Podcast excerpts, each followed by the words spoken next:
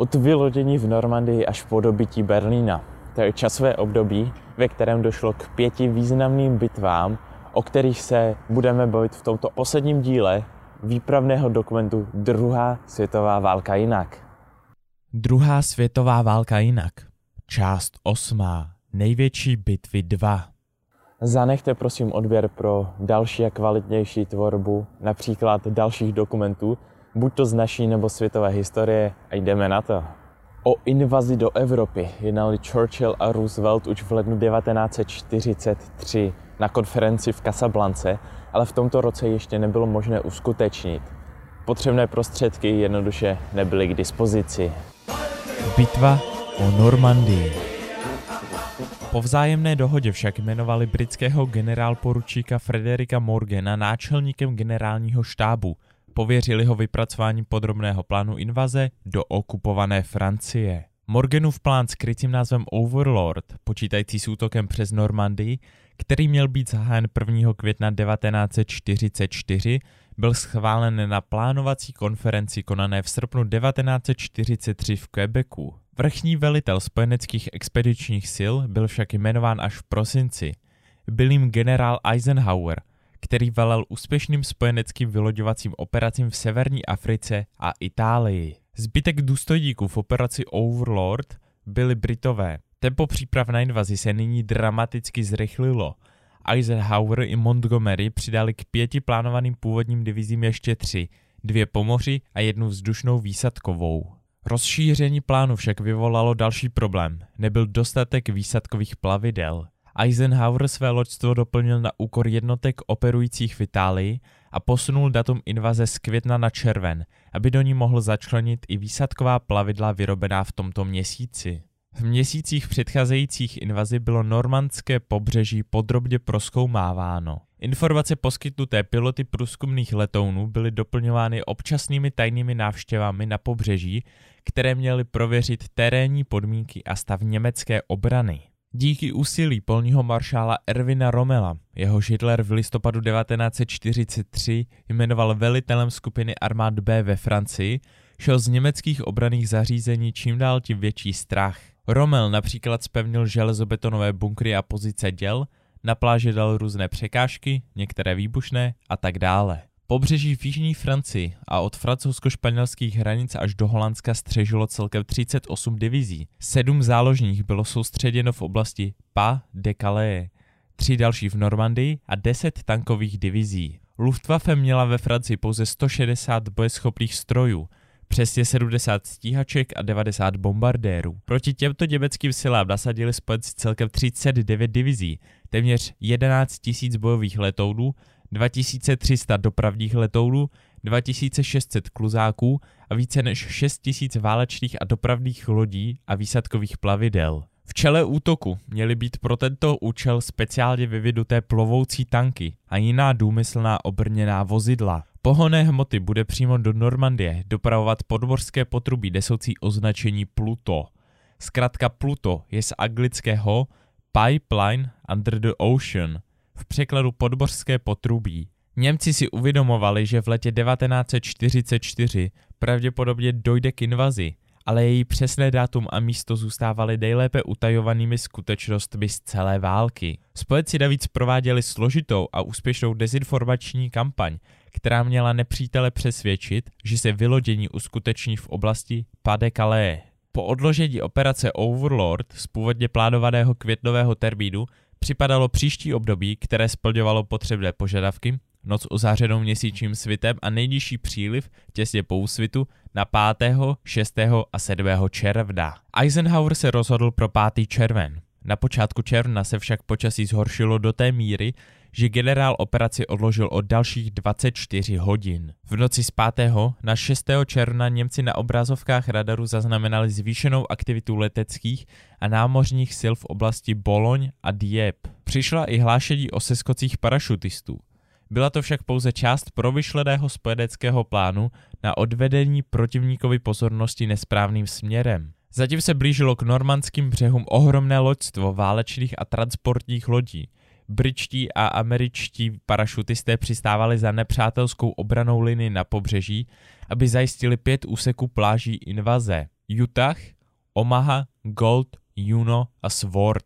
Podle plánu se všechny výsadky měly uskutečnit hodinu po nejnižším odlivu. Vzhledem k tomu, že na některé místě začínal příliv dříve, američané se měli začít vyloďovat na plážích Utah a Omaha v 6.30, kdežto Britové na úsecích Gold, Judo a Sword museli čekat až do 7.25. Na pláži Utah americká čtvrtá pěší divize, v jejímž čele postupovali oboživelé tanky Sherman, prorazila německý val celkem bez problémů. Také proto, že byl v tomto úseku obsazen podřadnými německými jednotkami. 6. června američané postoupili do hloubky 10 km do vnitrozemí. Na pláži Omaha přivítali americkou první pěší divizi, která byla podporována jen pěti obojživelnými tanky, dobře mířená palba jediné německé jednotky. Americké pěšáky, kteří přežili nebezpečný sprint po pláži, přibyla německá palba k zemi a přinutila je vyhledat ukryt za pásem naplaveného štěrku. Generál Omer Bradley, který velel americkým jednotkám z válečné lodi u pobřeží,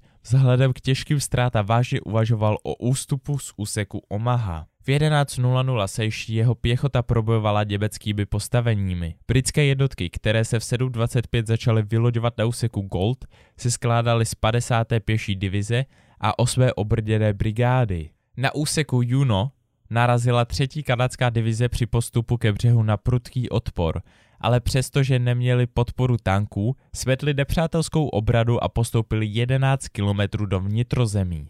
Na pláži Sword, posledním úseku spojeneckého vylodění, překonala britská třetí divize všechny nepřátelské opěrné body a odrazila německý protiútok. Na sklonku 6. června měli spojenci ve Francii více než 150 tisíc vojáků s výzbrojí a podařilo se jim zmocnit více než 200 km čtverečních území okupované Francie. Vzhledem k rozsahu operace byly ztráty poměrně nízké.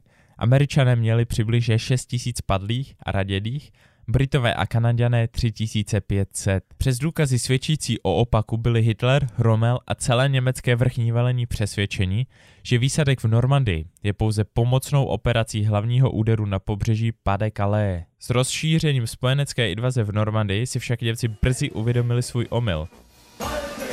Operace Market Garden 4.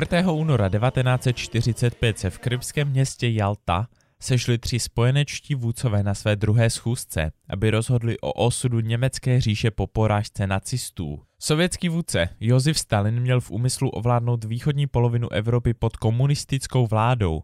V době konání konference se sovětská vojska nacházela pouhých 65 km od Berlína, hlavního města Německa. Stalin byl tak v poměrně silné pozici. Západní část kontinentu měla pak být v rukou amerického prezidenta Roosevelta a jeho britského spojence Churchilla. Roosevelt chtěl sovětskou podporu v Tichomoří, až se americké síly vylodí v Japonsku. Churchill chtěl, aby v zemích, které dříve okupovali Němci, byly obrovedy volby a demokratická vláda.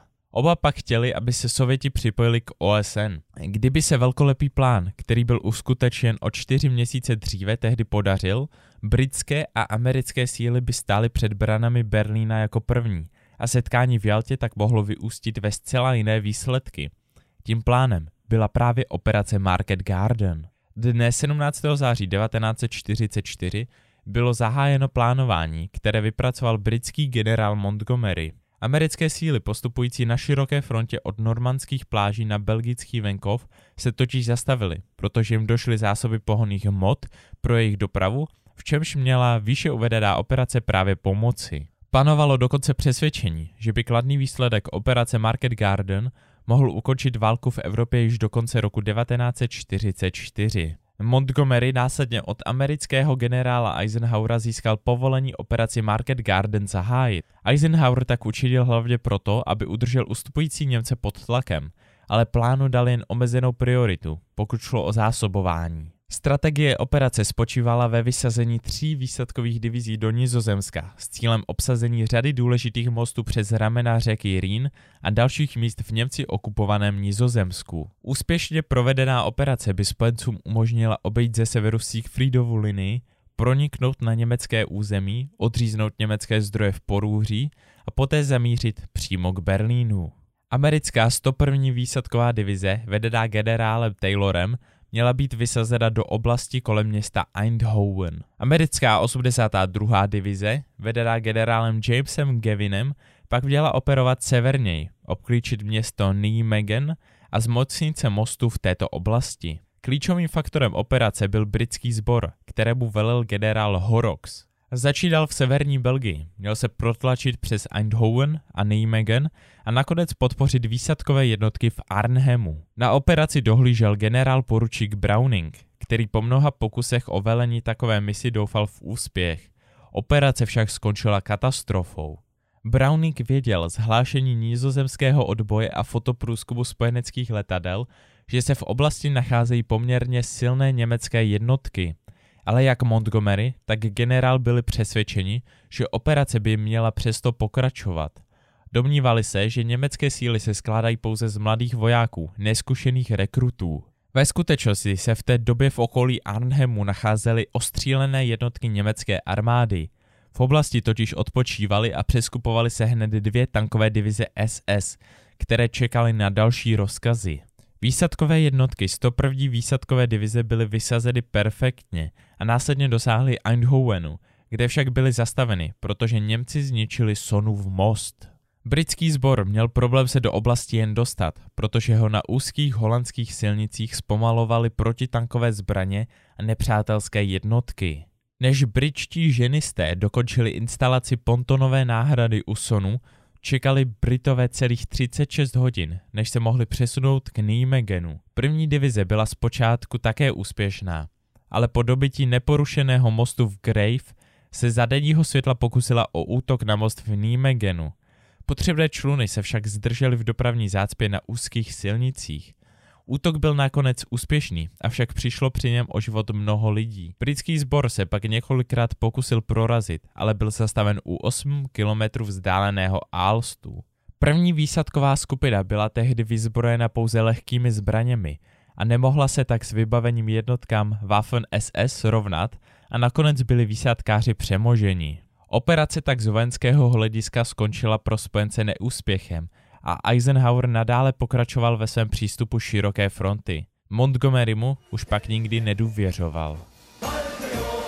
Bitva v Ardenách Bitva v Ardenách, která začala 16. prosince 1944, byla poslední nebezpečnou protiofenzívou německé armády na západní frontě. Tento pokus nacistického Německa zvrátit průběh druhé světové války spojenci nakonec úspěšně odvrátili. Belgie si tehdy uprostřed poslední zimy druhé světové války už tři měsíce užívala znovu získané svobody. O to větší bylo zděšení civilního obyvatelstva, když německé síly polního maršála von Rundstedta nastoupili na belgicko-lucemburské hranici k zoufalé ofenzívě. Marný německý pokus zvrátit výsledek na západní frontě stál německou stranu přibližně přes 80 tisíc životů.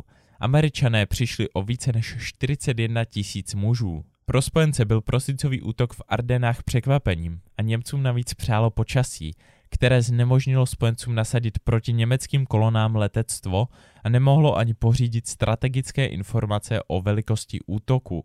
Ovšem v okamžiku, kdy se počasí zlepšilo, bylo rozhodnuto. Spojenecké letectvo německé jednotky rychle rozdrtilo a právě špatné počasí se stalo osudným i majorovi amerického vojenského letectva Glenu Millerovi, jehož letadlo 15. prosince 1944 odletělo ze základy v Bedfordshire, nicméně zmizelo nad kanálem La Manche. Pátrání po něm bylo neúspěšné a svět tak přišel o jednu z největších osobností swingu, autora šlágrů, jako je In the Mood, Chattanooga Chuchu či Moonlight Serenade. Razantní útok Němců započatý v noci z 15. na 16. prosince 1944 dokonale překvapil i americké jednotky a spojence. Mlha a sníh v prvních dnech ofenzívy dokonale hráli Němcům do rukou. Spojenecké letectvo zůstalo na zemi. Asi dva týdny mohl ještě Hitler snít o tom, že rychlým postupem na Brusel a Antwerpy vrazí mezi spojence Klín a přivodí na západní frontě zvrat. Pak však přišel protiútok americké armády, při němž se vyznamenal legendární generál Patton. Nikdy dříve a nikdy později nezaznamenala americká armáda v jedné operaci tak ničivé ztráty. Centrum belgických Arden, městečko Bastoň, je jedním z mála bitevních polí starého kontinentu, které si americká veřejnost dodnes pamatuje.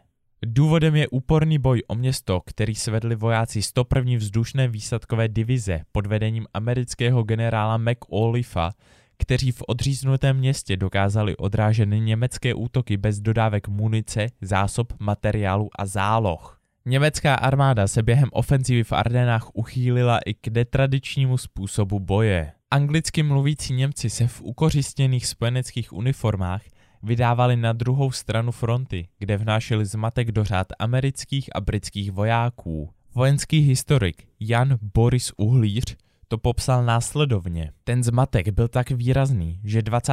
prosince zatkli americké jednotky vlastního generála Clarka. Nevěřili mu, že je američanem a několik hodin ho drželi zamčeného ve sklepě. Situace se natolik vyhrotila, že když byl chycen Němec v americké uniformě, byl na místě popraven. 1. ledna 1945 navázala na pozemní útoky ofenzíva německé Luftwaffe. Zlétlo více než 850 letadel, které měly za cíl 16 vybraných letišť v Holandsku a Belgii. Ztráty Němců byly ovšem vyšší než na straně spojenců. Velkou část německých letadel paradoxy sestřelila i vlastní protivzdušná obrana, která je považovala za nepřátelské stroje. Bitva o Texel Texel Největší z frýských ostrovů v Nizozemsku se stal i místem povstání. Tento ostrov byl za druhé světové války používán jako zajatecký ostrov pro Sověty. Daleko od svých domovů vytvořili gruzínci prapor podpůrných jednotek bojujících za Německo, dřívějšího nepřítele. Ke konci války ale na nizozemském ostrově Texel otočili po druhé, tečli Němce zabíjet. Všichni sovětští vojáci od roku 1940 skládali přísahu.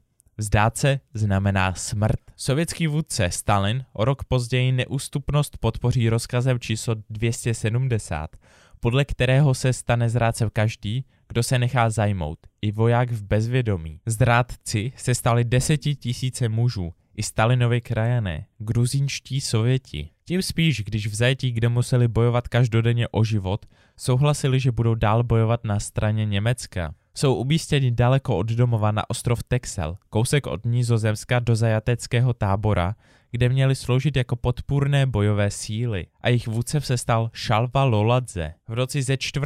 na 5. dubna 1945 na samém konci války ale povstalci a na krátkou chvíli ostrov ovládli. Tu noc zabili přibližně 400 Němců, jenže se jim nepodařilo obsadit námořní baterie na severu a jihu ostrova. Němci doplnili zálohy a po týdnech tvrdých bojů získali ostrov zpět. Gruzínské povstání v Texelu skončilo 20. května 1945, proto se používá termín poslední evropské bitevní pole. Zemřelo 120 Teslanů, asi 800 Němců a 500 Gruzinců. Se zbylými se po válce vypořádal Stalin. Bitva o Berlín Dne 12. ledna 1945 zahájila Rudá armáda útok, který bývá nazýván jako Vyselsko-Oderská operace. První běloruský front pod vedením generála Žukova dostal za úkol udeřit z Magnuševského a Pulavského předmostí směrem na Poznaň, část sil měla zautočit proti varšavskému uskupení německých vojsk. Vojska prvního ukrajinského frontu pod vedením maršála Koněva měla podniknout útok ze sandoměřského předmostí na Vratislav. V 10 hodin zahájili tisíce děl a minometů na úseku prvního a čtvrtého ukrajinského frontu drtivou dvouhodinovou palbu, po které vyrazily úderné skupiny, které provedly průlom fronty. 14. ledna obdobně zautočila sovětská vojska prvního, druhého a třetího běloruského frontu a i zde byly uskutečněny mohutné průlomy fronty. Pohyb vojsk rudé armády se rozběhl tak rychle, že i americké noviny New York Times oznamovaly, že se ruská ofenzíva rozvíjí s bleskovou rychlostí a že jsou oproti ní německá tažení 1939 do Polska a 1940 do Francie zahanbená. Sovětské tankové armády a mechanizované sbory postupovaly denně 45 až 70 kilometrů, obcházeli uzly odporu a rozvíjeli útok do hloubky. Koncem ledna stála sovětská vojska na Odře,